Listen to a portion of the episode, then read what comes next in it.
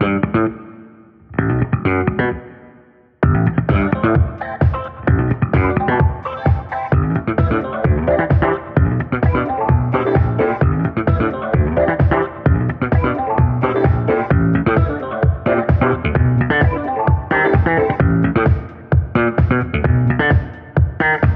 ัสดีค่ะ ยินดีต้อนรับเข้าสู่ Back for the Future ถอยหลังเพื่อเข้าใจอนาคต พอดแคสต์โดยเครือข่ายการเมืองไทย Thailand Political Database episode 2ค่ะสำหรับวันนี้นะคะ เราก็จะขออนุญาตมาพูดในเรื่องที่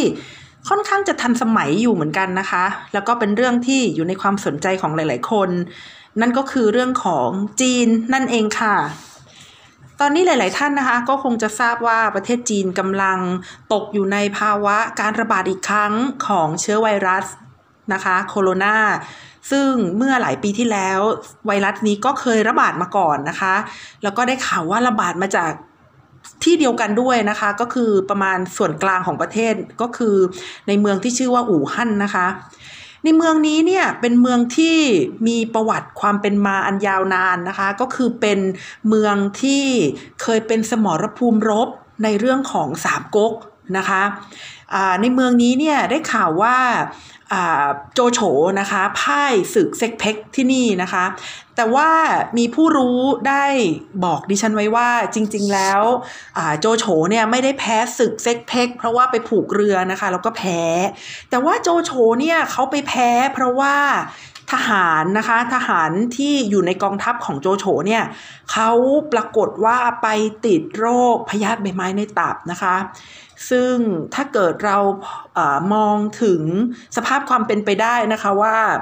ในการรบแต่ละครั้งเนี่ยก็จะมีทหารมาอยู่รวมกันนะคะ แล้วก็การสาธารณสุขอาจจะไม่ดีมากมายเท่าไหร่นักนะคะในเรื่องของสเสบียงอาหารอาจจะไม่พอเพียง แล้วเมื่อใครเป็นโรคอะไรเนี่ยก็จะลามกันไปอย่างรวดเร็วนะคะ ก็จะพอเข้าใจได้ว่าเพราะเหตุใดนะคะ โจโฉถึงได้แพ้ที่เมืองนี้ค่ะ สำหรับเมืองอู่ฮั่นเนี่ยนะคะ ตอนแรก ๆที่ดิฉันฟังนะคะว่าเป็นเมืองที่เป็นจุดเริ่มต้นของไวรัสโคโรนาพันธุ์ใหม่เนี่ยดิฉันก็ทราบข่าวว่า โอ้อยู่ในตลาดค้าส่งปลานะคะ แต่ว่าติดมาจากอออาหารประเภทที่เป็นที่เป็นของป่าดิฉันก็ เปิดหาแผนที่ดูทันทีนะคะ เพราะว่าดิฉันไม่ค่อยมีความรู้เกี่ยวกับเมืองจีนเท่าไหร่ นอกจากเรื่องสามก๊กที่ดิฉันเคยอ่านตอนเด็กๆเนี่ยนะคะฉันก็เลยเปิดแผนที่ประเทศจีนดู แล้วก็พบว่าเมืองนี้มันอยู่ในใจกลางประเทศเลยนะคะ ถ้าเป็นเมืองที่อยู่ในใจกลางประเทศเนี่ย แล้วมันจะเป็นตลาดขายส่งปลาได้ยังไงนะคะดิฉันก็ไปหาอ่านเพิ่มเติมเอาอีก ก็พบว่าที่แท้แล้วเนี่ยนอกจากจากจะเป็นตลาดขายส่งปลาแล้วนะคะ เมืองอู่ฮั่นยังเป็นตลาดขายส่ง คือคือตลาดเดียวกันเนี้ยนอกจากขายส่งปลาแล้วเนี่ยก็ยังขายส่งสินค้าที่เป็นสินค้ากินแปลกๆค่ะอ่าอย่างเช่นพวกที่ที่ออกมาจากข่าวนะคะว่าเป็น ค้างคาวนะคะ หรือว่าอาจจะเป็นโคอาล่านะคะ เห็นว่าโคอาล่าเนี่ยประมาณ 70 หยวนนะคะ หรือประมาณเอ่อเจ็ดห้าสามสิบก็ประมาณ 300 บาท ไม่ไม่ทราบว่าเขาขายเป็นหน่วยเป็นอะไรนะคะ เพราะว่าเห็นเห็นเขียนว่า 70 เฉยๆนะคะ ก็ไม่ทราบว่าโคอาล่าเนี่ยเขาขายเป็นกิโลหรือขายเป็นอะไร แต่ว่าถ้า 30เออสามร้อยเจ็ดสิบเหรียญสามร้อยต่อกิโลนี่ก็ ก็ก็ไม่น่าจะแพงมากนะคะ ที่ฉันเข้าใจว่าโคอาล่าก็ควรจะขายแพงกว่านี้นะคะ เพราะว่ากินเนื้อดีๆ สักโลหนึ่งก็น่าจะแพงกว่านี้เยอะนะคะ แต่ก็ไม่เป็นไรนะคะ ประเด็นประเด็นไม่ได้อยู่ที่ว่าจะไปกินเนื้อโคล่าหรือว่าเนื้อโคล่าราคาถูกหรือราคาแพง แต่ว่าประเด็นที่อยากจะมาคุยกันในวันนี้เนี่ยจริง ๆ ก็ยังไม่ได้เข้าประเด็นเลยนะคะ เอาเอาเอาเป็นว่าเรื่องเรื่องโรคโรคไข้หวัดที่มาจากเชื้อโคโรนานี้ก่อน ในเรื่องไข้หวัดที่มาจากเชื้อโคโรนาเนี่ยนะคะ แล้วก็ที่มาจากประเทศจีนเนี่ยมันทำให้เราเห็นว่าประเทศจีนเนี่ยคนนะคะนิยมกินอะไรที่ที่ค่อนข้างจะแปลกอยู่เหมือนกันนะคะ อาจจะแปลกในสายตาเราไม่ทราบว่าแปลกในสายตาเขาหรือเปล่า แปลกในสายตาเราอย่างหนึ่งที่ดิฉันเห็นก็คือว่าดิฉันเห็นภาพที่เขาแชร์มานะคะ แชร์ในรูปแบบของผู้หญิงสวยที่เดียวนะคะกำลังกินข้างคาวอยู่ แล้วก็เมื่อสองสาวันต่อมาก็มาเห็นเห็นเห็นเด็ก เห็นเด็กนั่งกินข้างคาวอยู่ด้วยนะคะ ใจของดิฉันตอนนั้นเนี่ยก็คือคิดว่า ทำไมไม่หั่นนะคะทำไมไม่หั่นก็คือว่าเออมันอาจจะดูใหญ่ไปหน่อยหรือเปล่านะคะ ชิ้นชิ้นมันอาจจะโตไปหน่อยนะคะ คือคือจะกินอะไรกันเป็นทั้งตัวเลยเหรอทำไมไม่หั่นซะหน่อยนะคะ นี่ก็คือความแปลกในในสิ่งที่ดิฉันอมองเห็นนะคะกลับมาเรื่องที่จะพูดในวันนี้จริง ๆ แล้วเราไม่ได้พูดเรื่อง ไวรัสโคโรนานะคะเพราะดิฉันเองก็ไม่ใช่ผู้เชี่ยวชาญด้านโรคติดต่อ แต่ว่าวันนี้เนี่ยที่ดิฉันอยากจะหยิบยกเรื่องจีนขึ้นมาพูดเป็นเรื่องเรื่องเรื่องที่เป็นหัวใจสำคัญในวันนี้นะคะ ก็คือว่าพอดิฉันเห็นประเทศจีนเนี่ย เป็นไวรัสปุ๊บเนี่ยนะคะ ปรากฏว่าสำนักข่าวทั่วโลกเลยนะคะ ก็พากันทำข่าวเรื่องนี้อย่างมโหฬารดิฉันก็เลยนึกถึงวลีหนึ่งนะคะ ซึ่งเป็นวลีที่ติดปากผู้ที่อ่านหนังสือพิมพ์นะคะ หรือว่าศึกษาในเรื่องของประวัติศาสตร์อย่างมากเลยนะคะ คือคำว่า เมื่อจีนจาม เอเชียก็เป็นหวัด อ่าเมื่อจีนจามเอเชียก็เป็นหวัดก็น่าจะใช่นะคะ น่าจะใช่แล้ว เพราะว่าเราเห็นว่าตอนนี้เนี่ยจีนเนี่ยเขาเริ่มไม่สบายเป็นหวัดนะคะ แล้วก็ประเทศต่างๆ ในเอเชียก็เริ่มจะรายงานว่าคนพบคนที่อ่ามีเชื้อโคโรนาเนี่ยนะคะ ก็เริ่มเป็นหวัดกันเยอะแยะแล้ว แต่ว่าจริง ๆ แล้ววันนี้เราก็จะไม่ได้มาพูดเรื่องวัดนะคะ เราจะมาเข้าเรื่องนี้ไปทำไมนะคะ ก็อยากจะย้อนว่าก่อนที่จะมีวลีที่พูดว่าเมื่อจีนจามเอเชียก็เป็นหวัดเนี่ยนะคะ มันมีมันมีวลีหนึ่งนะคะ ที่คล้าย ๆ กันเนี่ยเขาพูดว่าเมื่ออเมริกาจามโลกก็เป็นหวัดอ้าวแล้วสองวลีนี้เกี่ยวข้องกันอย่างไร เกี่ยวค่ะสองวลีนี้เกี่ยวข้องกัน และสองวลีนี้ไม่เกี่ยวข้องกับหวัด หรือไม่ได้เกี่ยวข้องกับโคโรนาไวรัสเลยคำว่าเมื่อ ใครสักคนหนึ่งจาม แล้วอีกคนหนึ่งก็เป็นหวัดนะคะ when someone sneezes the other catches a cold เนี่ยนะคะ มันเป็นวลีนะคะ หรือว่าคำกล่าวที่ทำให้เห็นว่า บุคคลบุคคลแรกนะคะ หรือว่าประเทศประเทศแรกที่พูดถึงเนี่ยมีความสำคัญในระดับที่ทำอะไรออกมาแล้วคนรอบข้างจะได้รับผลกระทบกันหมดนะคะ ก็คือว่าประเทศจีนจามเอเชียเป็นหวัด ก็คือถ้าประเทศจีนเปลี่ยนนโยบายเปลี่ยนแนวทางปฏิบัติอะไรก็ตามเนี่ยนะคะ ประเทศอื่นๆก็จะได้รับผลกระทบ เช่นเดียวกันค่ะ วลีที่ก่อนหน้านั้นก็คือว่า ถ้าสหรัฐอเมริกาจามนะคะ โลกนี้ก็จะเป็นหวัดเนี่ยมันก็หมายถึงความสำคัญของสหรัฐอเมริกานะคะ ในโลก ไม่ว่าจะเป็นวัฒนธรรม ไม่ว่าจะเป็นเศรษฐกิจนโยบายหรือว่าการเมืองเนี่ยถ้าอเมริกาทำอะไรออกมานะคะ สิ่งที่เกิดขึ้นเนี่ยมันจะไม่ได้มีผลเฉพาะในประเทศอเมริกาเท่านั้น แต่มันจะมีผลต่อทั่วโลกเลยนะคะ อย่างที่ใกล้ตัวที่สุดนะคะก็คืออ่า ตั้งแต่ที่ท่านประธานาธิบดีโดนัลด์ทรัมป์นะคะได้มาเป็นประธานาธิบดีของประเทศอเมริกาเนี่ยปรากฏว่าเขาได้มีนโยบายที่ทำให้การค้าเสรีนะคะเกิดความชะงักงันนะคะ แล้วก็มาผนวกกับ ประเทศจีน ซึ่งเศรษฐกิจเริ่มชะลอตัวมาตั้งแต่ปี 2008 แล้วนะคะ แล้วก็ค่าเงินบาทที่แข็งมากขึ้นเนี่ยนะคะ ก็ได้ส่งผลต่อการส่งออกของไทยนะคะ ซึ่งหดตัว นี่ก็เป็นสิ่งที่แสดงให้เห็นว่าสิ่งที่เกิดขึ้นในอเมริกากระทบกับไทย ไม่ใช่ประเทศไทยประเทศเดียวนะคะ แต่ว่ากระทบกับประเทศอื่น ๆด้วย อย่างเช่นสหภาพยุโรปนะคะสหรัฐอเมริกาโดยประธานาธิบดีโดนัลด์ทรัมป์ก็ออกมาพูดแล้วว่า ยุโรปเธอได้ดุลการค้ากับฉันมากเกินไปแล้วนะ ต่อไปนี้เธอจะต้องทบทวนไม่เช่นนั้น ฉันก็จะขึ้นภาษีสินค้าของประเทศเธอ เธอจะได้มาขายไปในประเทศฉันไม่ได้นะคะ อะไรประมาณนี้ ทีนี้ดิฉัน อยากจะมาเล่าให้ฟังนะคะ ลึกๆไปอีกสักนิดนึงว่า จริง ๆ แล้ววลีที่เก่าที่สุดเนี่ย ไม่ใช่วลีที่พูดว่า เมื่ออเมริกาจาม โลกทั้งโลกก็เป็นหวัดหรอกค่ะ แต่จริง ๆ แล้วเนี่ยวลีนี้นะคะ มันมาตั้งแต่สมัยโบรโบราณนู่นเลยนะคะ ประมาณปีหนึ่งแปดหนึ่งห้านะคะ คริสตศักราชหนึ่งแปดหนึ่งห้ามีใครเกิดหรือยัง มีใครเกิดหรือยังคะ ยังไม่มีนะคะ ถ้าเกิดเกิดแล้วช่วยรายงานมาที่อาจารย์เด่นนะคะ หรือว่าดิฉันเองก็ได้นะคะ จะได้ทราบว่าใครเกิดแล้ว แต่ก็คงยังไม่มีใครเกิดนะคะ เพราะว่าเป็นปีที่พระเจ้านโปเลียนโบนาปาร์ตนะคะพ่ายแพ้ในสงคราม แล้วก็หลังจากนั้นเนี่ยนะคะ ยุโรปเนี่ยเขาก็ได้มาประชุมกันนะคะที่กรุงเวียนนาเพื่อที่จะสร้างยุโรปมาใหม่ หลังจากการทำลายล้างของจักรพรรดินโปเลียน ขอย้อนกลับไปนิดนึงค่ะโอ้ตายแล้วพูดแล้วทำไมถึงย้อนกลับไปมากมาย มากมายมากมาย จะย้อนกลับไปถึงไหนนะคะ ก็เพราะรายการเราชื่อ Back for the Future นะคะ ถอยหลังเพื่อเข้าใจอนาคต ดิฉันก็เลยอยากจะย้อนไปนะคะ ก็คือว่านโปเลียนเนี่ยเป็นใคร นโปเลียนนะคะก็เป็นนายทหารคนหนึ่งของฝรั่งเศสนะคะ ที่ลุกขึ้นมาสนับสนุนการปฏิวัติฝรั่งเศสนั่นเอง การปฏิวัติฝรั่งเศสคืออะไร การปฏิวัติฝรั่งเศสก็คืออการเรียกว่าอะไรดี เรียกว่าการเปลี่ยนแปลงทางการเมืองด้วยความรุนแรง เพื่อที่จะ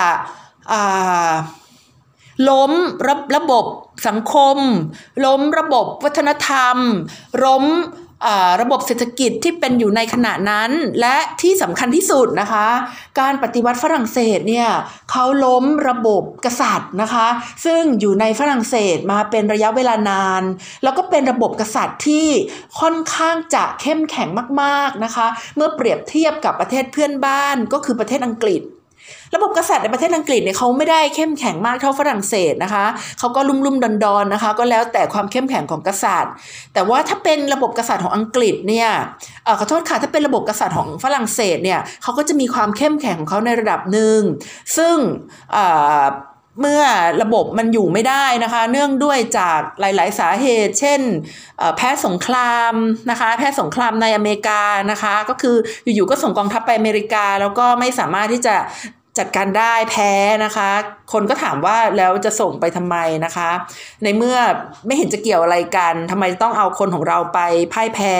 เสียงงบประมาณมากมายในสหรัฐอเมริกานะคะ ก็มีสาเหตุหลาย ๆ สาเหตุหนึ่งก็อย่างที่บอกไปนะคะแพ้สงคราม สาเหตุของอการขยายตัวของค่านิยมนะคะ ที่ทำให้เห็นความสำคัญของคนนะคะ คนหรือเรียกที่ที่เขาเรียกว่าปัจเจกบุคคลนะคะ เริ่มมีหลักปรัชญานะคะ หลักแนวคิดที่ชัดเจนนะคะว่าคนเราทุกคนเนี่ยมันเท่าเทียมกัน ไม่ควรที่จะมีใครที่เหนือกว่ากันนะคะ คนเราควรที่จะอยู่ร่วมกันอย่างพี่น้องนะคะเป็นความเท่าเทียมในแบบของสังคมที่จะแตกต่างจากสังคมดั้งเดิมที่มีระบอบกษัตริย์หรือว่าความตกต่ำทางเศรษฐกิจนะคะแล้วก็ความไม่สามารถของระบอบกษัตริย์นะคะของฝรั่งเศสที่จะช่วยทำให้ฝรั่งเศสเนี่ยกลับขึ้นมากินดีอยู่ดีครั้งหนึ่ง หลาย ๆ ประเด็นหลาย ๆ ปัจจัยนะคะก็ได้ทำให้ เกิดการปฏิวัติฝรั่งเศสนะคะ คริสตศักราช 1789 นะคะ จนในที่สุดนะคะ ราชวงศ์บูบองซึ่งเคยออยู่ในฝรั่งเศสมาอย่างยาวนานนะคะ แล้วก็เป็นราชวงศ์ที่ค่อนข้างที่จะเข้มแข็งด้วยเนี่ย จะต้องอหลุดออกไปนะคะจากระดับของราชวงศ์ของฝรั่งเศสค่ะ ทีนี้การมันไม่จบแค่นั้นนะคะ เมื่อคณะปฏิวัติเนี่ยเขาได้ไล่ระบอบกษัตริย์ออกไปแล้วเนี่ยปรากฏว่าประเทศอื่นๆ ซึ่งยังเป็นระบอบกษัตริย์อยู่เนี่ยเขาก็ต้องมองฝรั่งเศสด้วยความรู้สึกที่พิลึกพิลึกนะคะ อย่างเช่นอะคุณอยู่ออสเตรีย ซึ่งอยู่ข้างๆฝรั่งเศส แล้วก็คุณส่งเจ้าหญิงของคุณเนี่ยมาเป็น empress หรือว่าจักรพรรดินีหรือว่าเป็น ราชินีนะคะ ตอนนั้นอาจจะยังไม่เรียกว่า empress เรียกว่าจักรพรรดินีของฝรั่งเศส แล้วคุณก็ไปตัดหัวเจ้าหญิงน้อยองค์นั้นนะคะ ซึ่งเป็นราชินีนั่นแหละ แต่ว่าตอนที่มาจากออสเตรียเนี่ยเป็นเจ้าหญิงน้อยนะคะ ก็ไปไปตัดหัวนะคะ ไปตัดหัวเจ้าหญิงน้อยของออสเตรีย หรือว่าประเทศที่อยู่ข้างๆนะคะ อย่างประเทศอ่า รัสเซียนะคะ ซึ่งตอนนี้ก็ไม่มีแล้วเดี๋ยวเอาไว้สักตอนหนึ่งจะมาเล่านะคะ ว่าว่ามันเกิดอะไรขึ้น หรือว่าอย่างที่รัสเซียเนี่ยเขามีระบอบกษัตริย์อยู่นะคะเขามีเอ่อไกเซอร์ของเขาอยู่เนี่ย แล้วปรากฏว่าประเทศฝรั่งเศสเนี่ยเขาเขาไม่มีระบอบกษัตริย์แล้วเนี่ยแล้วแล้วมันจะยังไงนะคะ มันก็ทำให้เกิดความรู้สึกออกมาได้เป็นสองแบบนะคะสำหรับประเทศเพื่อนบ้านว่าเออดูสิเพื่อนเออ เพื่อนบ้านของเราไม่มีระบอบกษัตริย์แล้วแล้วแล้วจะยังไงนะคะ ประชาชนก็อยากจะประชาชนก็มองว่าโอ้ฝรั่งเศสที่เป็นโมเดล เพราะว่ากษัตริย์ในแต่ละประเทศในยุโรปตอนนั้นก็อาจจะกดกดขี่ประชาชนในระดับที่ไม่เท่ากันนะคะ แต่ก็กดขี่ในความคิดของเขา เพราะว่าตอนนั้นเนี่ยค่านิยมแบบเสรีนิยมเนี่ยมันเริ่มกระจายมาในมาในยุโรปแล้วไงคะ เพราะฉะนั้นประชาชนเนี่ยก็ดูฝรั่งเศสเนี่ยเราก็อยากว่าโอ้โห ทำไงอยากจะเป็นแบบนี้ อยากจะเอาระบอบกษัตริย์ออกไป เราอยากจะปกครองโดยประชาชนของเราเองนะคะ ส่วนระบอบกษัตริย์เองเนี่ยเมื่อเห็นว่าฝรั่งเศสซึ่งเป็นระบอบกษัตริย์ตัวแม่เนี่ยกลับโดนประชาชนอะไรก็ไม่รู้มากระชาก กษัตริย์ออกไป แล้วก็เป็นระบอบอะไรก็ไม่รู้ที่น่าจะแลดูวุ่นวายแล้วแล้วฉันจะไปอยู่ไหนนะคะ ก็เลยส่งกองทัพมาที่ฝรั่งเศสนะคะ เพื่อที่จะสถาปนาระบอบกษัตริย์กลับคืนมา ถามว่าแล้วฝรั่งเศสที่เป็นคณะปฏิวัติจะทำยังไง เอ้า เมื่อเกิดดังนี้ขึ้นนะคะ ฝรั่งเศสก็เลยจำเป็นนะคะ ฝรั่งเศสก็เลยจำเป็นที่จะต้องอไปรบกับประเทศอื่น เพื่อที่จะควบคุมไม่ให้ระบอบกษัตริย์เนี่ยฟื้นตัวขึ้นมาในประเทศตัวเองอีกครั้งหนึ่ง นะคะ ฝรั่งเศสก็เลยต้องไปรบกับประเทศอื่น เพราะฉะนั้นการปฏิวัติฝรั่งเศสเนี่ยมันไม่ได้อยู่แค่ในฝรั่งเศสแล้ว เพราะว่าถ้าเกิดการปฏิวัติฝรั่งเศสจบสิ้นลง ตอนที่ระบอบกษัตริย์ ฝรั่งเศส โดน ตัดหัวไปปุ๊บประเทศอื่นก็จะเข้ามาไงคะ การปฏิวัติฝรั่งเศสก็เลยจะต้องแพร่กระจายไปในประเทศต่างๆ ในยุโรปด้วยนะคะการปฏิวัติฝรั่งเศสจึงต้องแพร่กระจายไปยังประเทศต่างๆ ในยุโรปด้วย ตรงนี้นี่แหละค่ะตรงนี้นี่แหละค่ะที่เป็นที่มาของวลีที่เก่าแก่ที่สุดเนี่ยนะคะ ในเรื่องของจำจามไอไอเป็นหวัดเนี่ยนะคะว่า เมื่อฝรั่งเศสจาม ยุโรปก็จะเป็นหวัดนะคะ เมื่อฝรั่งเศสจาม ยุโรปก็จะเป็นหวัดนะคะ เพราะว่ามันมีประเทศอย่างฝรั่งเศสนะคะ ซึ่งเกิดการเปลี่ยนแปลงทางการเมืองแบบพลิกฟ้าพลิกแผ่นดินนะคะ อยู่ๆชนชั้นนำนะคะ เดิมก็ถูกไล่ออกไปถูก คนคนที่เป็นส่วนหัวที่ส่วนของชนชั้นนำดั้งเดิมก็ถูกตัดหัวไปกิโยตินไปนะคะ แล้วมีระบอบใหม่ขึ้นมา แล้วระบอบใหม่เนี่ยจะทำยังไงให้อยู่ให้ได้ ก็จะต้องไปสู้กับประเทศอื่นไงคะสู้กับประเทศอื่น เพื่อให้ประชาชนของประเทศอื่นเนี่ยเขาแข็งแรง จนประชาชนของประเทศอื่นเนี่ยเขาสร้างระบอบสาธารณรัฐนะคะ ซึ่งเป็นระบอบที่ตรงกันข้ามกับระบอบกษัตริย์ขึ้นมาให้ได้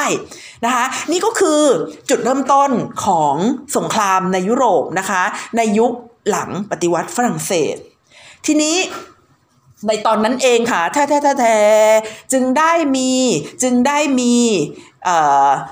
วีรบุรุษนะคะวีรบุรุษสงครามเนี่ยเกิดขึ้นมานะคะ วีรบุรุษผู้มาจากเกาะคอร์ซิก้านะคะหรือว่านโปเลียนโบนาปาร์ตของเรานั่นเองนะคะนโปเลียนโบนาปาร์ตเนี่ยเขากลายไปเป็น จอมทัพนะคะที่เก่งกาจแล้วก็สามารถรบชนะหลาย ๆ ประเทศในยุโรปนะคะ แล้วเมื่อรบชนะประเทศไหนเนี่ยเขาก็เปลี่ยนแปลงนะคะ หรือว่าเอาผู้นำเดิมเนี่ยออกไป แล้วก็สถาปนาผู้นำใหม่ หรือว่าสถาปนาคนปกครองประเทศใหม่เนี่ยที่ไม่ได้เป็นภัยต่อฝรั่งเศสในยุคหลังระบอบกษัตริย์นะคะ หรือว่าเรียกว่าระบอบสาธารณรัฐนั่นเอง เพราะฉะนั้น ในช่วงแรกเนี่ยฝรั่งเศสก็เลยลบไปทั่วเลยนะคะ ลบไปทั่วในยุโรปแล้วก็ชนะชนะนะคะ แต่ว่าแหมปรากฏว่า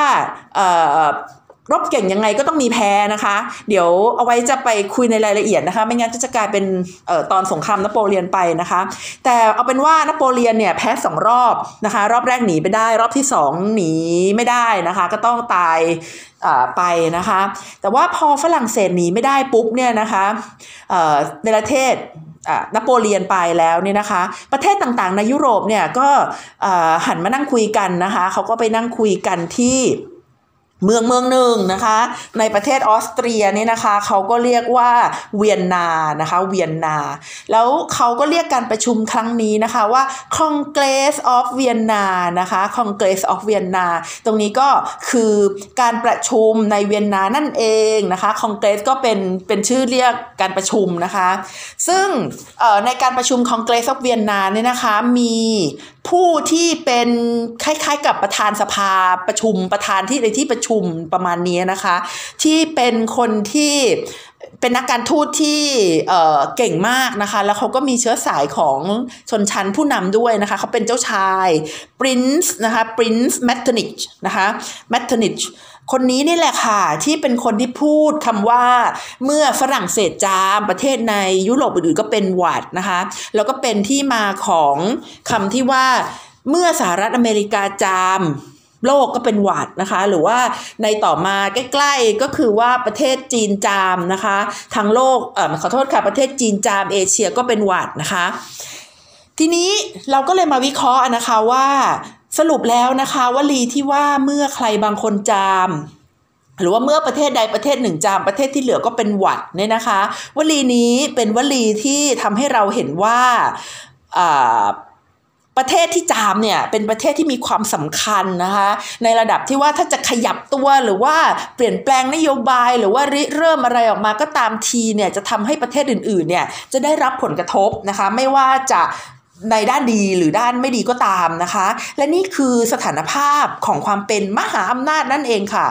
ใครก็ตามที่จามปุ๊บคนอื่นก็ต้องเป็นหวัดเนี่ยก็คือมหาอำนาจนะคะ เพราะฉะนั้นวันนี้เราก็เลยจะมาพูดถึงเรื่องประเทศจีนกันนะคะ ประเทศจีนกัน ที่จริงดิฉันก็เตรียมเรื่องเรื่องคองเกรสออฟเวียนนามาพูดเยอะแยะนะคะ แต่ว่าเอาไว้พูดวันหลังก็ได้นะคะ ถ้าเกิดใครอยากจะฟังเรื่องอะไรก็อาจจะ เขียนมาถามนะคะ หรือว่าส่งข้อความส่งคอมเมนต์กันมาพูดคุยได้นะคะทีนี้เรามาดูในเรื่องปัจจุบันกันดีกว่า เพราะว่าเราไปขุดอดีตกันมานะคะ มากมายแล้ว back for the future นะคะะพูดคุยเรื่องอดีตเพื่อเข้าใจอนาคต เมื่อสักครู่นี้นะคะดิฉันก็ได้พูดถึงเรื่องอดีต โดยการที่เล่าให้ฟังนะคะว่ามีวลีที่ว่าเมื่อสหรัฐอเมริกาจาม โลกก็เป็นหวัดนะคะ ซึ่งวลีนี้มาจาก ฝรั่งเศสนะคะในสมัยนโปเลียนที่ทำการปฏิวัตินะคะทำการสงครามเนี่ยไปทั่วยุโรป ซึ่งทำให้เห็นว่านะคะฝรั่งเศสในตอนนั้นเนี่ยก็คือประเทศมหาอำนาจเมื่อฝรั่งเศสเกิดการเปลี่ยนแปลงในประเทศนะคะก็เลยส่งผลกระทบต่อนโยบายระหว่างประเทศ และส่งผลกระทบให้ประเทศอื่นๆเนี่ยจำเป็นจะต้องปรับตัวไปนะคะตาม ตามฝรั่งเศสนั่นเอง ทีนี้ถ้าเราเปลี่ยนฝรั่งเศสเป็นจีนนะคะ และที่จริงวันนี้เนี่ยดิฉันก็อยากจะมาชวนคุยกันนะคะ ในเรื่องว่าประเทศจีน ถ้าประเทศจีนจามนะคะ ถ้าประเทศจีนจามเนี่ยประเทศอื่นก็เป็นหวัด มันมันจะมันจะเป็นดังนั้นหรือเปล่านะคะ ปรากฏว่าดิฉันได้ไปอ่านบทความนะคะในหลาย ๆ บทความเนี่ยที่พูดเกี่ยวกับความจามของประเทศจีนนะคะการจามของประเทศจีนนั่นเอง มาดูว่าประเทศจีนเนี่ยเขาจามยังไงนะคะอันนี้อันอันนี้เราพูดจามในความหมายที่เป็นความหมายทางการเปรียบเทียบนะคะไม่ได้หมายความเรื่องของการจามจริง ๆ ในลักษณะของการเป็นไข้นะคะ เอาล่ะ เรามาดูกันว่าอะไรที่แปลว่าจีนจามนะคะ ประเทศจีนนะคะเคยเป็นประเทศที่มีการขยายตัวทางเศรษฐกิจในระดับสองหลักเลยนะคะ ก็คือ 10 กว่าเปอร์เซ็นต์ต่อปี ดิฉันจำได้นะคะ ว่าตอนนั้นเนี่ยอยู่ประมาณเรียนมหาวิทยาลัยนะคะ ประมาณปีท้ายๆแล้วนะคะะดิฉันได้อ่านข่าวว่าประเทศจีนเนี่ย เติบโตนะคะถึงปีละ 2 ดิจิตนะคะสองสองหลักต่อปีอ่าดิฉันก็ถามอาจารย์ของดิฉันนะคะ ซึ่งเมื่อสองสมปีที่ผ่านมายังเจอกันอยู่เลยนะคะ ก็ยังถามคำถามเดียวกันกับท่านอยู่เลยนะคะ ว่าอาจารย์คะถ้าเกิดประเทศจีนเนี่ยขยายตัว 2 ดิจิตต่อปี นี่แปลว่าภายใน 10 ปี ประเทศจีนจะขยายตัวเท่าหนึ่งเลยปะคะ อาจารย์ก็ถามว่ายังไงนะชาพัฒดิฉันก็ถามว่าก็ถ้าเกิดสมมติว่าแค่ปีละสิบเปอร์เซ็นต์เนี่ยสิบปีมันก็ร้อยเปอร์เซ็นต์ไงอาจารย์ก็แปลว่าประเทศจีนเนี่ยจะขยายตัวมากกว่านี้อะอีกเท่านึงเลยนะ มันมันมันยิ่งใหญ่อยู่เหมือนกันนะ อะไรประมาณนี้นะคะ ซึ่งก็ตอนนั้นก็มีการถกเถียงพูดคุยกันในห้องไปนะคะว่าถ้าเกิด ขยายตัวแบบนั้นแล้วเนี่ยจะเกิดผลด้านลบหรือด้านบวกอะไรบ้างนะคะ แต่วันนี้เนี่ยการขยายตัว 2 หลักต่อปีนั้นเนี่ยนะคะกลายเป็นเรื่องในอดีตแล้ว เพราะว่าเศรษฐกิจของจีนนะคะอยู่ในช่วงที่ว่าชะลอตัวเป็นอย่างมากนะคะ ถึงแม้ว่าท่านประธานาธิบดีสีจิ้นผิงนะคะจะมีแผนปฏิรูปโครงสร้างเศรษฐกิจจีนนะคะ แต่แผนปฏิรูปโครงสร้างเศรษฐกิจจีนเนี่ยก็ยังใช้เวลาอีกสักพักนะคะ แล้วจริง ๆ แล้วดิฉันได้เคยอ่านแผนปฏิรูปนี้แล้ว ก็รู้รู้สึกว่าเออไม่ค่อยจะดีเท่าไหร่ต่อประเทศไทยนะคะทำไมถึงไม่ดี เพราะว่าแผนปฏิรูปโครงสร้างเศรษฐกิจของท่านประธานาธิบดีสีเนี่ยนะคะเขาจะมุ่งผลิตนะคะเพื่อตลาดภายในประเทศ ถ้าเกิดมุ่งผลิตเพื่อตลาดภายในประเทศขึ้นมา ก็แปลว่าเขาไม่จำเป็นต้องไปพึ่งส่งสินค้าส่งออกในประเทศอื่น ๆอีกแล้วนะคะเขาทำให้คนจีนเนี่ยร่ำรวยจนกระทั่งสามารถซื้อสินค้าภายในประเทศของเขาได้ เอาแล้วที่ประเทศไทยคิดว่าจะส่งสินค้าไปยังประเทศเขาจะทำยังไงนะคะ ถ้าเขาสามารถผลิตทุเรียนได้อะไรอย่างนี้ปลูกยางได้อะไรอย่างนี้นะคะ เราจะทำอย่างไรนะคะ ดิฉันเองฟังแล้วก็ตกอกตกใจเป็นอย่างยิ่งนะคะ แต่ก็แต่ก็ถ้าประเทศจีนไม่ดำเนินไปในทางนั้นนะคะ แล้วถ้าหวังพึ่งเศรษฐกิจภายนอกอย่างเดียวเนี่ยมันจะเป็นยังไงนะคะ ทีนี้ในช่วงที่ประเทศจีนขยายตัว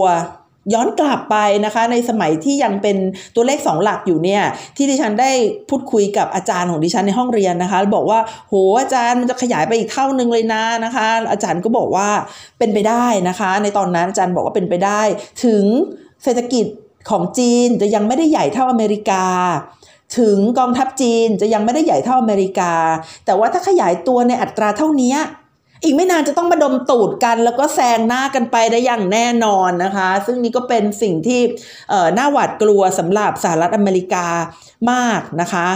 เรามาดูนะคะว่าในช่วง 10 ปีที่ผ่านมาเนี่ยจีนทำอะไรนะคะ จีนเนี่ยเขามีเงินนะคะเขารวยนะคะเขารวยเขาก็เลยไปลงทุนในหลาย ๆ ประเทศทั่วโลกนะคะแล้วก็เสริมสร้างความเข้มแข็งนะคะของกองทัพเรือเนี่ยในมหาสมุทรหลัก ๆ ของทะเลจีนใต้นะคะ ซึ่งการขยายตัวของประเทศจีนในช่วงนั้นเนี่ยนะคะ ก็นำมาสู่การถกเถียงกันของนักยุทธศาสตร์นะคะ ในโลกนี้หลาย ๆ คนเนี่ยว่าการขยายตัวแบบนี้จะนำมาซึ่งความตึงเครียดในความในความสัมพันธ์ระหว่างประเทศนะคะ มีคนพูดถึงในระดับที่ว่าสหรัฐอเมริกาจะมองการขยายตัวของจีนแบบนี้ว่าเป็นภัยคุกคาม แล้วก็อาจจะนำไปสู่สงครามขึ้นมาก็ได้นะคะ ซึ่งในฉันฟังแล้วก็ไม่ค่อยเห็นด้วยเท่าไหร่นะคะ เดี๋ยวจะมาเล่าให้ฟังว่าทำไมถึงไม่เห็นด้วยสาเหตุที่ไม่เห็นด้วยเนี่ยนะคะ ก็เพราะว่า โครงสร้างของความสัมพันธ์ระหว่างประเทศนะคะ ในปัจจุบันมันไม่ได้เป็นเหมือนสมัยกรีกนะคะ ที่เมื่อเอเธนขยายตัวแล้วสปาร์ตาไม่พอใจจนก็ต้องทำนำไปสู่สงครามระหว่างกันนะคะ แต่แต่เดี๋ยวเลยเดี๋ยวเราจะค่อยไปตรงนั้นนะคะ เรามาดูดีกว่าว่าตอนนี้เป็นยังไงนะคะ คือว่าตั้งแต่ประมาณในช่วงหลังปี2008 นะคะ ซึ่งเป็นปีที่เกิด วิกฤตแฮมเบอร์เกอร์นะคะเศรษฐกิจจีนเนี่ยก็ค่อยๆ ชะลอตัวนะคะ จนปัจจุบันเนี่ยโตเพียงแค่ครึ่งหนึ่งของที่เคยโตแล้วนะคะดิฉันจำได้ว่าในตอนที่เกิดวิกฤต financial crisis นะคะในสหรัฐอเมริกา ซึ่งทำให้ JP Morgan ล้มไปเนี่ยนะคะ แล้วในตอนนั้นเนี่ยประเทศจีนเนี่ยก็ยังก็ยังคงโอเคอยู่นะคะ แต่ว่า ความโอเคของจีนเนี่ยมันค่อยๆลดลงมาทีละน้อยทีละน้อยนะคะ จนไม่กี่ปีที่ผ่านมาเนี่ยทางจีนเนี่ยเขาก็ได้ประกาศนโยบายหรือว่าการเติบโตทางเศรษฐกิจของจีนใหม่นะคะ ว่าเป็น new normal นะคะ ซึ่งฟังแล้วก็อาจจะดูดี แต่ว่าที่จริงแล้วก็คือเออก็ต้องยอมรับไปแหละ ว่าเราไม่สามารถขยายตัวในระดับแบบ ในสมัยพีคๆแบบว่า 2 จุดได้ต่อไปแล้วนะคะ เราก็ต้องยอมรับนั่นแหละว่าจะขยายตัวแค่ตัวเลขหลักเดียวนะคะ หรือว่าจริง ๆ แล้วอาจจะต่ำกว่านั้นก็ได้ เพราะว่าเคยมีนักวิเคราะห์พูดอยู่เหมือนกันว่า ตัวเลขเนี่ยอาจจะโกงไม้ก็ได้นะคะ อาจจะต่ำกว่าความเป็นจริงก็ได้ ทีนี้เมื่อย้อนกลับไปในปีเอ่อ2008 นะคะ ในสมัยนั้นเนี่ยประธานาธิบดีจีนนะคะ ก็คือประธานาธิบดีเหวินเจียเป่าเนี่ยนะคะก็เคยเตือนแล้วว่ารูปแบบนะคะรูปแบบการเติบโตของประเทศจีนเนี่ยมันมีความไม่สมดุลนะคะแล้วก็มีความไม่เป็นเอกภาพ แล้วก็จริง ๆ แล้วมันไม่ไม่ยั่งยืนนะคะแต่ว่าเดี๋ยวดิฉันไปดูก่อนว่าประธานาธิบดีหวนเนี่ยไปพูดไว้ที่ไหน ดิฉันไปอ่านเจอแต่ว่ายัง ยังไม่ได้ไปดูนะคะว่าแกแกกับพูดทำนองนี้ไว้ที่ไหน ตรงนี้ตะไว้ก่อนนะคะ แต่ว่าดิฉันเนี่ยเอาเอาเอาข้อมูลนี้มาจาก Foreign Affairs ซึ่งเป็นวารสารต่างประเทศที่ได้โคต้าอ่านเดือนละสามฉบับเนี่ยนะคะ ก็ต้องดูดีๆเลยว่าอยากจะอ่านฉบับไหนบ้าง แต่ว่าแต่ว่าฉบับนี้ก็ได้แคปแคปเก็บไว้แล้วนะคะ จะได้เอามาดูว่าจริง ๆ แล้วเนี่ยเหวินเคยพูดเรื่องนี้หรือเปล่า ว่าเศรษฐกิจของจีนเนี่ยเป็นรูปแบบของการเติบโตที่ ไม่สมดุล ไม่ balance ไม่ steady ไม่มี coordinate แล้วก็ไม่ sustain นะคะเดี๋ยวฉันจะไปหาดูนะคะ จริงๆก็หาแล้วแหละแต่ยังหาไม่เจอนะคะวันนี้จะหยิบยกมาพูดในวันนี้ก่อนก็ถือว่าเดี๋ยวถ้าหาเจอนะคะที่ฉันจะเอามาบอกให้ท่านฟังว่าวันก่อนนะคะ วันก่อนเนี่ยที่ Foreign Affair เขาบอกว่าประธานาธิบดีหวนพูดเนี่ยพูดในอะไรนะคะ เดี๋ยวจะเอามาให้ดูกัน แต่ว่าถ้าเกิดหาเจอเนี่ยก็นับได้ว่าประธานาธิบดีหวนจียเป่าเนี่ยมีมีภาษาอังกฤษเขาเรียกว่าตาทิพย์เลยนะคะ คือสามารถมองถึงอนาคตได้นะคะว่าถ้าเกิดจะใช้รูปแบบการพัฒนาแบบนั้นเนี่ยวันหนึ่งจีนก็ต้องมีวันนี้เนี่ยค่ะ วันนี้เลยก็คือวันที่ประเทศจีนเนี่ยมีเศรษฐกิจแย่ที่สุดนะคะ ตั้งแต่ยุคเปิดประเทศของท่านประธานเหมาเป็นต้นมา แย่ขนาดไหน ถ้าเกิดท่านได้ย้อนกลับไปฟัง episode one นะคะ ซึ่งตอนนั้นที่ฉันก็ยังตะกุกตะกักอยู่ แล้วก็รู้สึกเอ่อยังไม่ค่อยเป็นตัวตัวเองเท่าไหร่นะคะ แบบว่าเกรงๆนิดนึงนะคะ ก็จะพบว่าในตอนนั้นเนี่ยดิฉันได้บอกว่ามีข่าวว่าประเทศจีนมีเศรษฐกิจเติบโตในปีที่ผ่านมาเพียงแค่หกเปอร์เซ็นต์นะคะหกเปอร์เซ็นในที่นี้เนี่ยยังยังยังไม่แน่ใจเลยว่าจะหกเปอร์เซ็นจริงหรือเปล่านะคะ เพราะว่าเป็นรายงานจากทางการจริง ๆ แล้วอาจจะแค่ เอ่อกลึ่งหนึ่งก็ได้นะคะ ทีนี้อะหกเปอร์เซ็นต์หกเปอร์เซ็นต์ก็ได้นะคะ สมมุติว่าเราเราใจกว้างอยากพูดหกก็หกนะคะ แต่ว่าหกเปอร์เซ็นต์เนี่ยเป็นหกเปอร์เซ็นต์ที่มีคุณภาพหรือเปล่า หรือว่าเป็นหกเปอร์เซ็นต์ที่จะสามารถสร้างผลิตภาพที่เขาเรียกว่า productivity ได้หรือเปล่านะคะ เพราะว่าที่ผ่านมาเนี่ยเอ่อ GDP เนี่ยมันไม่ใช่ปั๊มยากนะคะ อยากจะให้ GDP สูงง่ายนิดเดียวค่ะง่ายนิดเดียว ก็คือปั๊มโปรเจกต์นะคะทำโปรเจกต์นะคะทำ infrastructure นะคะ ถ้าเราทำ infrastructure ใน GDP ก็จะสูงขึ้น เพราะว่ามีเงินเข้าไปหมุนในระบบนะคะ แต่เมื่อเราสร้างอินฟราสตรักเจอร์แล้วเนี่ยแต่ละอินฟราสตรักเจอร์หรือว่าแต่ละโปรเจกต์เนี่ยมันเชื่อมกันไม่ได้ ถ้าแต่ละโปรเจกต์มันเชื่อมกันไม่ได้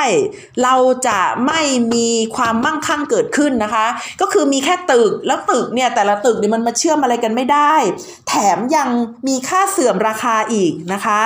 ทีนี้เราก็ไม่รู้นะคะ เราไม่รู้ว่าในรอบ 10 ปีที่ผ่านมาเนี่ยคือตั้งแต่ปี 2008 จนถึงปัจจุบันเนี่ยตกลง GDP ที่เพิ่มขึ้นเพิ่มขึ้นเนี่ยมันมาจากการเพิ่มขึ้นของการปั๊มเงินเข้าไปในระบบนะคะ หรือว่ามันเป็นการเพิ่มขึ้นที่มาจาก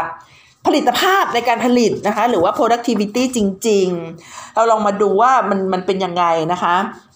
เช่น หลาย ๆ คนดิฉันเชื่อว่าคงเคยได้ดูผ่านตานะคะ ภาพของเมืองร้างในประเทศจีนนะคะโกซิตี้ในประเทศจีนเคยเห็นไหมคะ ที่เขาเป็นตึกแท่ง ๆ ขึ้นมา แล้วก็ไม่มีใครอยู่ ซึ่งตึกแท่ง ๆ พวกนี้มักจะอยู่ทางตะวันตกของประเทศ เพราะว่าเป็นนโยบายของปักกิ่ง เป็นนโยบายของจีนนะคะ ที่ต้องการขยายความมั่งคั่งไปยังทิศตะวันตกของประเทศ ซึ่งดิฉันก็ว่ามันดูดีเนี่ยแหละค่ะ เพราะว่าไม่อยากจะให้การเติบโตเนี่ยมันมากระจุกตัวแค่ทางฝั่งตะวันออก แหมแต่พอพูดถึงตรงนี้ไปเนี่ยนะคะ เวลาดิฉันดูสารคดีพวกเออเส้นทางสายไหมเนี่ยมันตรงกันข้ามกับในปัจจุบันเลย เพราะว่าในช่วงช่วงในอดีตที่ไปมีเส้นทางสายไหมนะคะ เมืองใหญ่ ๆ ของจีนเนี่ยก็จะอยู่ทางตะวันตกก็จะอยู่ทางตอนเหนือนะคะ เพราะว่าเป็นเมืองที่เชื่อมโยงกับเส้นทางสายไหม แล้วก็นำสินค้าไปขายทางตะวันตกนั่นเอง แต่ว่าเมื่อมหาอำนาจเปลี่ยนทิศนะคะมหาอำนาจเปลี่ยนทิศมหาอำนาจอยู่ทางเอ่ออยู่ทาง ตะวันออกของจีนนะคะก็คืออยู่คนละมหาสมุทรแปซิฟิกนะคะ แล้วก็การเดินเรือเนี่ยมันสะดวกมากขึ้นเนี่ยนะคะ เมื่อการเดินเรือสะดวกมากขึ้น เมื่อมหาอำนาจเป็นสหรัฐอเมริกานะคะ มันเลยทำให้จุดที่เคยเป็นหมู่บ้านประมงเล็กๆนะคะ จุดที่เคยไม่เป็น จุดยุทธศาสตร์ไม่ได้เป็นจุดสำคัญเนี่ยกลายไปเป็นจุดที่มีความสำคัญขึ้นมา ดังนั้นหัวเมืองทางตะวันตกนะคะ ซึ่งเคยเป็นหัวเมืองที่มั่งคั่งเนี่ยจึงถูกลดลำดับนะคะ จึงถูกลดลำดับความสำคัญลงไป ทีนี้จะทำยังไงดีที่จะทำให้การกระจายความมั่งคั่งของประเทศจีนเนี่ยเป็นไปอย่าง สมดุลนะคะสมดุลไม่เหลื่อมล้ำไม่กระจุกตัวอยู่ในภาคตะวันออกเนี่ยทางจีนเขาก็มี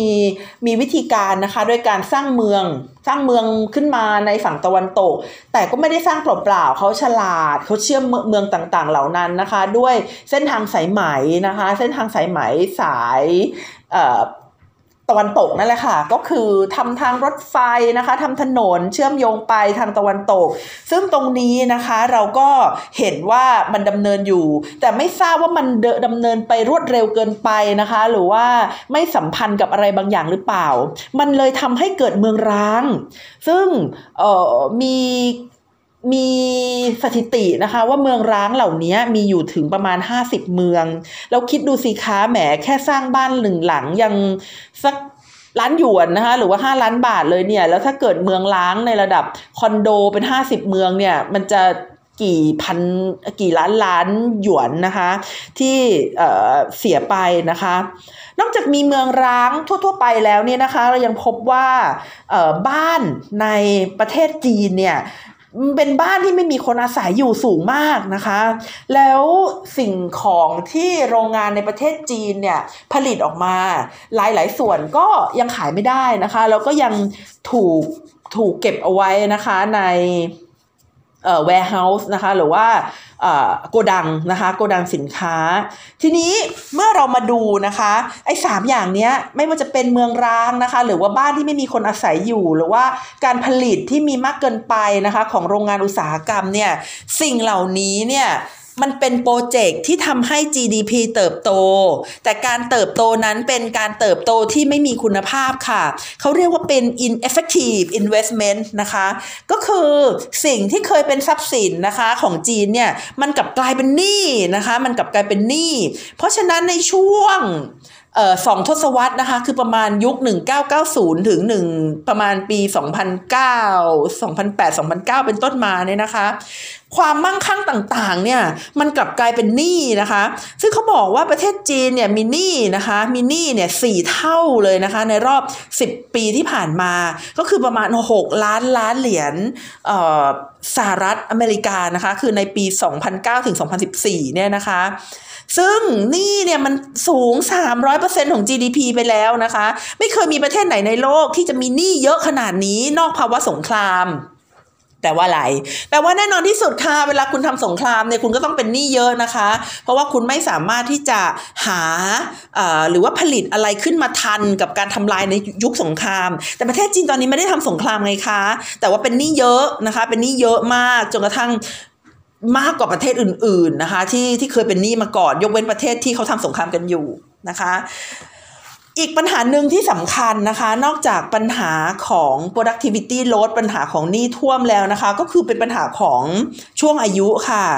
ลองย้อนกลับไปดูนะคะ ในยุคที่เปิดประเทศนะคะ ในยุคที่มีการพัฒนาเศรษฐกิจใหม่ๆเนี่ยประเทศจีนเนี่ยมี generation gap ที่วิเศษมากค่ะท่านผู้ฟัง generation gap ที่วิเศษของประเทศจีนเนี่ยก็คือสามารถแบ่งไปได้ถึง 8 ช่วงอายุคนนะคะ แต่ช่วงอายุคนก็หมายความว่าเขาก็จะมีคนแก่นะคะ คนแก่ปานกลางนะคะ คนแก่น้อยนะคะ อาจจะเป็นวัยรุ่นตอนปลายวัยรุ่นตอนกลางนะคะ วัยรุ่นอะไรอย่างเงี้ย มีถึง 8 ช่วงอายุ แล้วแต่ละ 8 ช่วงอายุนี่นะคะ ก็ได้กลายเป็นฟันเฟืองสำคัญ ในการผลักดันเศรษฐกิจของประเทศจีนเนี่ยให้เติบโต ทีนี้ดูในปัจจุบันนะคะ ดูในปัจจุบันเนี่ย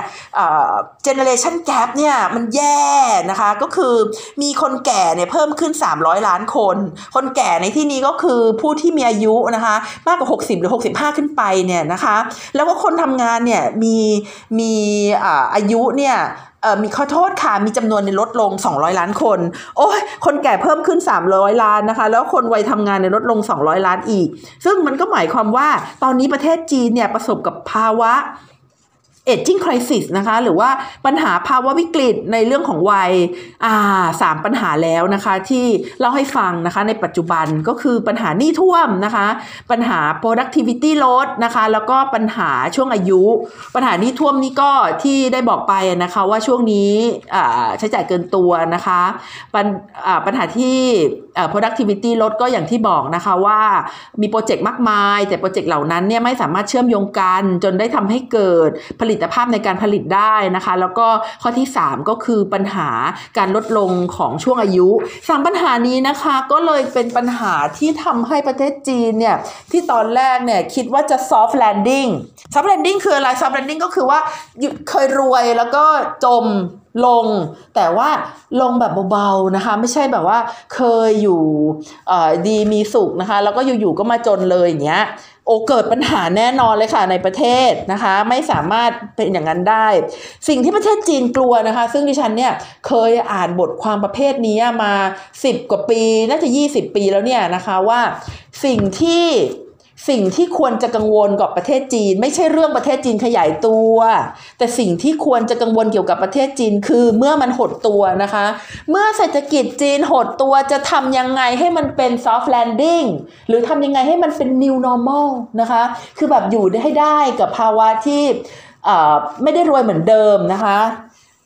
จากประวัติศาสตร์ย้อนกลับไปอีกแล้วนะคะ เนื่องจากรายการของเราก็คือ Back for the Future นะคะ เรียนรู้อดีตเพื่อเข้าใจอนาคตเนี่ยเราพบว่าในประวัติศาสตร์แล้วเนี่ยประเทศไหนนะคะที่มีอัตราการขยายตัวยาทางเศรษฐกิจอย่างรวดเร็ว แล้วอยู่ๆมันจะตกลงมานะคะอยู่ๆมันตกลงมาเนี่ย มันมีแนวโน้มนะคะ มันมีแนวโน้มว่าจะก่อสงครามนะคะ อ่ากลับมาที่หัวใจของเราแล้วค่ะ ว่ามันมันมีอะไรบ้างนะคะในประเทศจีนนะคะ คือในช่วงที่เศรษฐกิจของจีนกำลังขยายตัวเนี่ยมันทำให้เกิดนะคะสิ่งที่ประชาชนคาดหวังนะคะว่า โอ้เศรษฐกิจดีจังเลย แล้วเราก็จะรวยอย่างนี้กันตลอดไปนะคะ เมื่อความรู้สึกอย่างนี้เนี่ยมันมันมันมันเป็นอยู่คนมีความหวังในชีวิตมากขึ้นมากขึ้นเนี่ยแล้วอยู่ๆมันไม่เป็นไปตามนั้นนะคะ คนจะเริ่มหงุดหงิดนะคะ คนจะเริ่มหงุดหงิดแล้วเมื่อหงุดหงิดเนี่ยนะคะ คนก็จะออกมาโจมตี ผู้ปกครองนะคะ คนก็จะมาโจมตีผู้ปกครอง ดังนั้นเนี่ยที่ใครมองว่าจีนเนี่ยเป็นโมเดลที่น่านำมาใช้ในประเทศไทยก็ต้องคิดตรงนี้นะคะว่า โมเดลของประเทศจีนมันเป็นไปได้ใน ระดับที่เศรษฐกิจของจีนมันพัฒนานะคะ แต่ถ้าเศรษฐกิจของจีนมันหยุดชะงัก หรือว่ามันไม่ soft landing มันเป็นตกลงมาเลยเนี่ยนะครับ คนย่อมไม่พอใจแน่นอน แล้วถ้าคนไม่พอใจรัฐบาลจีนทำอะไรคะเฉยๆหรอคะ หรือว่ายอมลาออกหรือว่าอะไรเหรอคะ ไม่มีค่ะ ดูอย่างในฮ่องกง ประเทศจีนเขาไม่ยอมแพ้นะคะ ถ้าประชาชนไม่พอใจ สิ่งที่ประเทศจีนจะทำก็คือเพิ่มความ กดดันนะคะหรือว่าเพิ่มมาตรการต่างๆ ในการควบคุมประชาชนให้มากขึ้น ดูอย่างตอนนี้นะคะประเทศจีนเนี่ยเขาประสบความสำเร็จนะคะ ในการที่จะควบคุมนะคะประชาชนเขามีการติดกล้องวงจรปิดนะคะมีการใช้แอปพลิเคชันต่างๆเนี่ยซึ่งสามารถยืนยันตัวตนได้มากมายนะคะ ก็ถือว่าเป็นประเทศในโลกที่สามารถควบคุมประชาชนได้มากที่สุด อันนี้ก็คือเทคโนโลยีที่ประเทศจีนทำอยู่แล้วนะคะ ดังนั้นประเทศจีนเนี่ยจึงควรที่จะกลัวนะคะควรที่จะกลัวเนี่ย คนในประเทศตัวเองให้ได้มากที่สุด ก็คือว่าจริง ๆ แล้วจีนไม่ต้องไปกลัวใครเลย จีนไม่ต้องไปกลัวอเมริกา จีนไม่ต้องไปกลัวเอเชียอื่น ๆ ไม่ต้องไม่ต้องกลัวใครแต่สิ่งที่จีนควรที่จะกลัวเนี้ยค่ะ คือกลัวประชาชนไม่พอใจนั่นเองค่ะ เพราะว่าหลายๆปีที่ผ่านมาเนี่ยประเทศจีนได้สร้างมาตรฐานใหม่ของการขยายตัวทางเศรษฐกิจนะคะ แล้วอยู่ มันขยายตัวแบบชะลอตัวลงมาแบบนี้นะคะ ประชาชนเนี่ยจะไม่ยอมรับนะคะ ประชาชนจะไม่ยอมรับ ดิฉันได้ไปค้นคว้ามานะคะ พบว่าประเทศต่างๆเนี่ยที่มีปัญหาในประเทศนะคะ มันมักจะเกิดมาจากการ ขยายตัวทางเศรษฐกิจอย่างดีรอดนะคะ แล้ววันหนึ่งมันหยุด พอมันหยุดเนี่ยนะคะ มันทำให้เกิดความไม่พอใจของประชาชนในประเทศ และเมื่อเกิดความไม่พอใจของประชาชนในประเทศแล้ว สิ่งที่ผู้นำประเทศทำก็คือชวนประชาชนของตัวเองเนี่ยไปรบกับคนอื่นนะคะ ก็คือนำลัทธิคลั่งชาตินะคะ หลงชาติเข้ามานั่นเองนะคะ นี่ก็คือนี่ก็คือประวัติศาสตร์ของหลาย ๆ ประเทศในโลกอะ ไหนยกตัวอย่างหน่อยสิเต๋ายกตัวอย่างหน่อยสิว่ามีเหรอประเทศที่ขยายตัวทางเศรษฐกิจได้ดีแล้วอยู่ๆมีความชะงักงานแล้วจะก่อให้เกิดสงครามนะคะ หลายๆคนนะคะคงจะนึกถึงประเทศเยอรมันกับประเทศญี่ปุ่นนะคะ ซึ่งเเคยประสบความสำเร็จนะคะ ในทางด้านการขยายตัวทางเศรษฐกิจเนี่ยแล้วอยู่ๆเกิดวิกฤตเศรษฐกิจขึ้นนะคะในยุคประมาณปี 1929 นะคะ ก็เลยเปลี่ยนไปนะคะ ประเทศญี่ปุ่นเปลี่ยนไปนะคะ จากการพัฒนาเศรษฐกิจนะคะนำไปสู่ลัทธิจักรวรรดินิยมนะคะนำไปแสวงหาทรัพยากรนะคะในเอเชียอาคเนย์นะคะคือคือคือแทนที่จะใช้การขยายตัวธรรมชาติที่เคยที่เคยมีมาเนี่ยแล้วมันโดน โดนขวางนะคะ โดนชะงงักด้วยปัญหาต่างๆ โดยเฉพาะอย่างยิ่งปัญหาวิกฤตเศรษฐกิจทั่วโลกเนี่ย ประเทศญี่ปุ่นก็เลยเปลี่ยนแปลงนะคะ นโยบายไปเป็นอำนาจนิยมนะคะ หรือว่าอย่างก่อนหน้านี้นะคะในสมัยรัสเซียเนี่ยนะคะ ในสมัยพระเจ้าซานะคะ ก็เคยประสบความสำเร็จนะคะ ในยุคประมาณปี 1900เนี่ยเคยประสบความสำเร็จในการขยายตัวทางเศรษฐกิจของรัสเซียนะคะ แล้วอยู่ๆเกิดปัญหาเศรษฐกิจหดตัวนะคะ สิ่งที่พระเจ้าซาทำนะคะ ก็เลยไปสร้างนะคะรถไฟสายทรานไซบีเรียนะคะ สร้างรถไฟสายทรานไซบีเรีย แล้วก็พยายามที่จะครอบครองแมนจูเรียนะคะกับเกาหลีนี่ก็คือความพยายามที่จะคงคงการขยายตัวเศรษฐกิจของตัวเอง แต่ว่าไม่สามารถทำได้นะคะ ก็เลยเปลี่ยนประเทศให้เป็นประเทศเผด็จการนะคะ หรือว่าเป็นประเทศที่มุ่งทำสงครามนั่นเอง ทีนี้กลับมาดูประเทศจีนนะคะ ประเทศจีนเนี่ยด้วยอัตราการขยายตัวทางเศรษฐกิจแบบนี้ ด้วยภาวะหนี้แบบนี้นะคะ แล้วก็ด้วยความ unproductive ของประเทศตัวเองที่ไม่สามารถที่จะเชื่อมโยงโปรเจกต์ต่างๆ ให้เกิดความสามารถในการแข่งขันแล้วเนี่ย ประเทศจีนคงจะไม่เหมือนเดิมอีกต่อไปนะคะ แต่จะเป็นแบบไหนเนี่ยก็ตอบได้ยากเหมือนกันนะคะ ตอบได้ยากเหมือนกัน คือแบบแรกนี่นะคะ แบบแรกก็คือว่า ต้องดูก่อนว่าโครงสร้างทางเศรษฐกิจของโลกเป็นยังไงนะคะ โครงสร้างทางเศรษฐกิจของโลกเป็นยังไง ก็คือว่าถ้าเกิดโครงสร้างเศรษฐกิจของโลกเนี่ยเป็นแบบ free market นะคะหรือว่าสามารถเติบโตได้ในในแบบอื่น ๆ ที่ไม่จำเป็นจะต้องไปบีบบังคับใครนะคะ ก็เป็นไปได้ก็เป็นไปได้เลยที่ประเทศจีนเนี่ยจะค่อยๆ soft landing ดิฉันคิดว่าสิ่งที่ตอนนี้ประเทศจีนพยายามจะทำเนี่ยคือทำยังไงที่จะบริหารความคาดหวังของประชาชนให้ได้มากที่สุดนะคะนี่ก็คือสิ่งที่ประเทศจีนเนี่ยควรจะต้องทำเพราะว่าถ้าไปทำสงครามคราวนี้มันเป็นไปไม่ได้นะคะ แล้วก็สิ่งที่เขาทำเนี่ยก็คือทำยังไงที่จะผลิตสินค้ามาแล้วก็ป้อนป้อนตลาดภายในประเทศตัวเอง เพราะว่าจีนรู้แล้วนะคะ ว่าภาวะโลกาภิวัตน์แบบเวอร์แบบที่เคยเป็นในอดีตเนี่ยมัน หยุดชะงักลงนะคะ จบสิ้นลงไปแล้ว จากหลาย ๆ ปัจจัยนะคะ ไม่ว่าจะเป็นวิกฤตเศรษฐกิจในปี 2008 แล้วก็โดนมาขย่มซ้ำอีกทีนะคะ ในยุคของประธานาธิบดีโดนัลด์ทรัมป์นะคะทีนี้ soft landing ของจีนเนี่ยก็ต้องดูนะคะว่าจะเป็น soft landing ที่เป็นเสรีนิยมนะคะหรือว่าจะเป็น soft landing ที่นำไปสู่ภาวะคุกคามนะคะ ทีนี้ก็เป็นสิ่งที่เราจะต้องติดตามกันต่อไป เพราะอย่างที่ว่าค่ะ ตั้งแต่ในเริ่มต้นรายการแล้วนะคะว่าประเทศจีนจามนะคะประเทศจีนจามประเทศอื่นๆในเอเชียก็จะติดหวัดนะคะ แต่ในตอนนี้เนี่ยจะเรียกได้ว่าประเทศจีนจามประเทศอื่นๆ ในโลกก็จะติดหวัด ดังนั้นมาย้อนกกลับกันดูอีกทีนะคะ วันนี้เนี่ยสิ่งที่ดิฉันพูดขึ้นมานะคะ ในเรื่องของการจำจำและเป็นหวัดเนี่ยถึงแม้ว่าจะ